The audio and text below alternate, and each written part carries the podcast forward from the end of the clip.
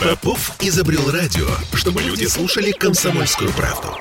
Я слушаю радио КП и тебе рекомендую.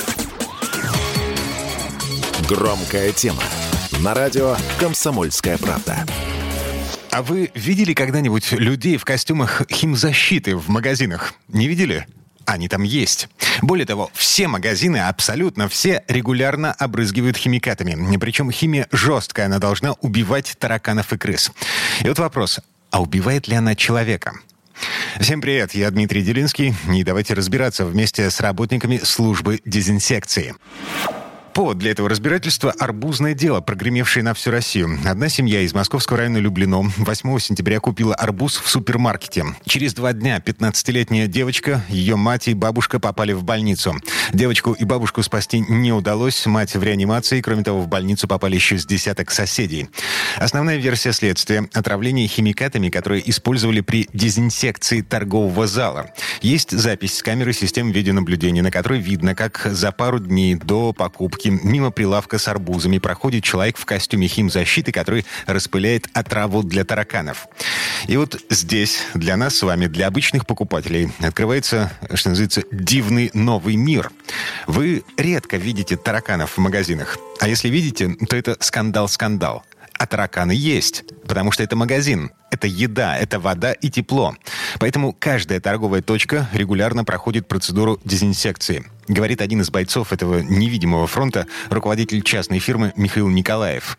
По новому Санпину, который вступил с 1 сентября, обязаны раз в месяц проводить минимум. Тараканы же, если мы даже истребим в магазине, э, вместе с продуктами от поставщиков, они приезжают заново. То есть, чтобы понимали, да, избавиться от тараканов в таких крупных сетях вообще невозможно. То есть, именно поэтому там происходит сначала на уничтожение, да, э, снижение популяции, а потом уже конкретно а, профилактически, чтобы они, если появятся, то сразу же умирали.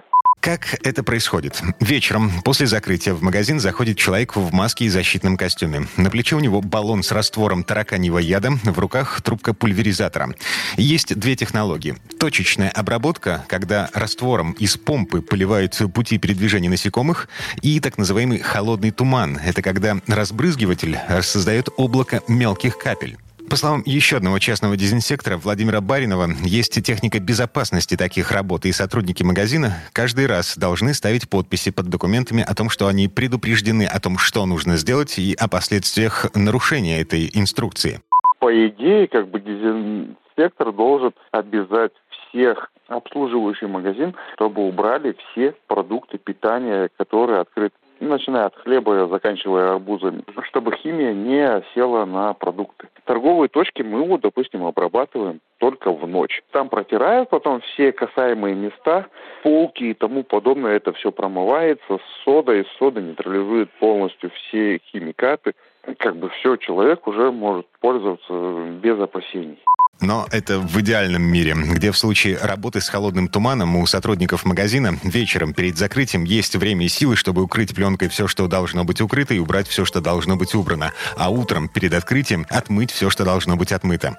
Как это работает на практике в реальной жизни? Снова слушаем руководителя частной фирмы Михаила Николаева.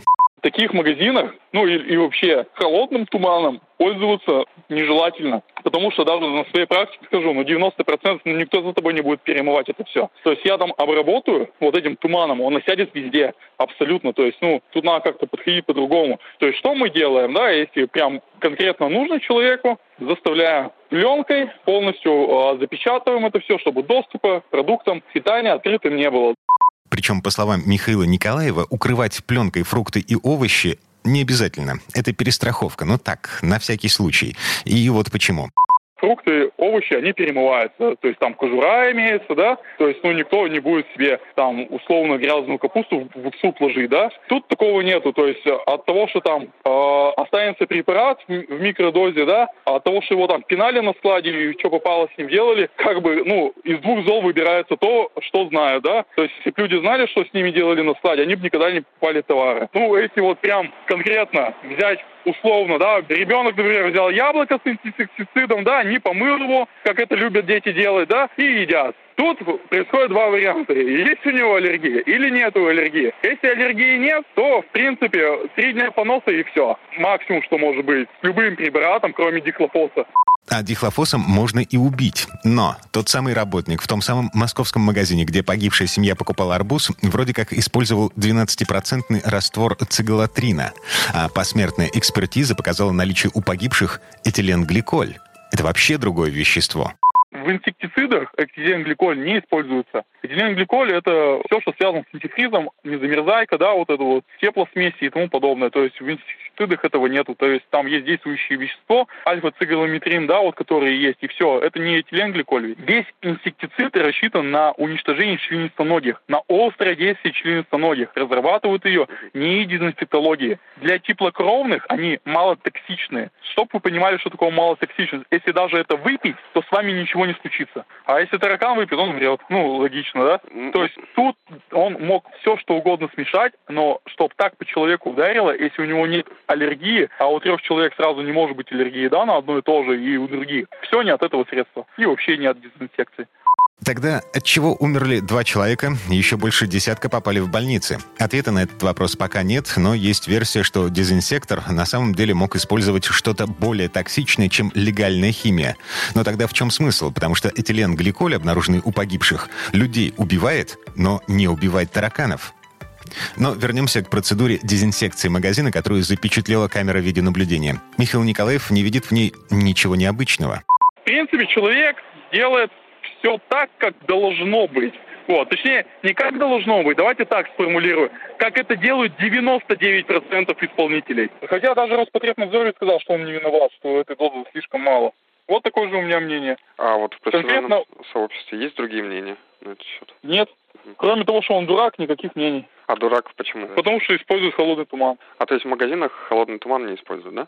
Смотрите, давайте так скажу. Не запрещено, не разрешено, то есть любой распылительной аппаратурой. Просто есть люди, которые проходят обучение, да, там обучаются, хотя бы просто читают в интернете, какого-то напарника ищут. То есть у нас лицензий никаких нету, да, на работу дезинфекционной. То есть э, Мишустин отменил лицензии, да, обязательно. А то есть любой, то есть, тут... то есть я тоже могу взять вот эту штуку и пойти обрабатывать? Да, ну я вам даже так скажу. А, единственная, с какой проблемой вы столкнетесь, не с отравлением людей, а с тем, что тараканы ни, никуда не пропали. Вот и все. То есть обучение нужно для того, э, да, чтобы знать, куда, чем и для чего наносить. И еще раз, никакого контроля со стороны государства, никаких лицензий. Главное, чтобы тараканы ушли, и у заказчика не было претензий со стороны покупателей и Роспотребнадзора. Чистый рынок. И какую химию при этом применяют дезинсекторы, это э, только на уровне инструкции. В магазинах применяются вещества третьего класса опасности, их может купить обычный человек, любой абсолютно, без специальной подготовки, без лицензии, ну, например, чтобы потравить тараканов у себя дома. Но мытье прилавков дезинсекторы тоже не контролируют. В стандартный договор с заказчиком включен только инструктаж. Но, по словам Михаила Николаева, даже это Филькина грамота. Если у меня подписан какой-то договор, да, там на годовое обслуживание, то иногда, если, ну, когда договариваемся, да, и когда они готовы платить за это деньги, то мы не против приехать на следующий день и проконтролировать а, уборку, да, и подписать акт. Но 99,9% случаев это они сами все. То есть на них вся ответственность остается. А на ваш взгляд, насколько они добросовестно моют все продукты? Мне кажется, ну, процентов также 99,9 никто не моет ничего. В общем, не просто так. Санитарные врачи советуют нам с вами мыть фрукты из магазина, арбузы и дыни советуют мыть не просто под проточной водой, а с мылом. Чем бы ни закончилось расследование инцидента с арбузами в Москве, этими инструкциями не стоит пренебрегать. Дмитрий Делинский, Радио «Комсомольская правда». Громкая тема. На радио «Комсомольская правда».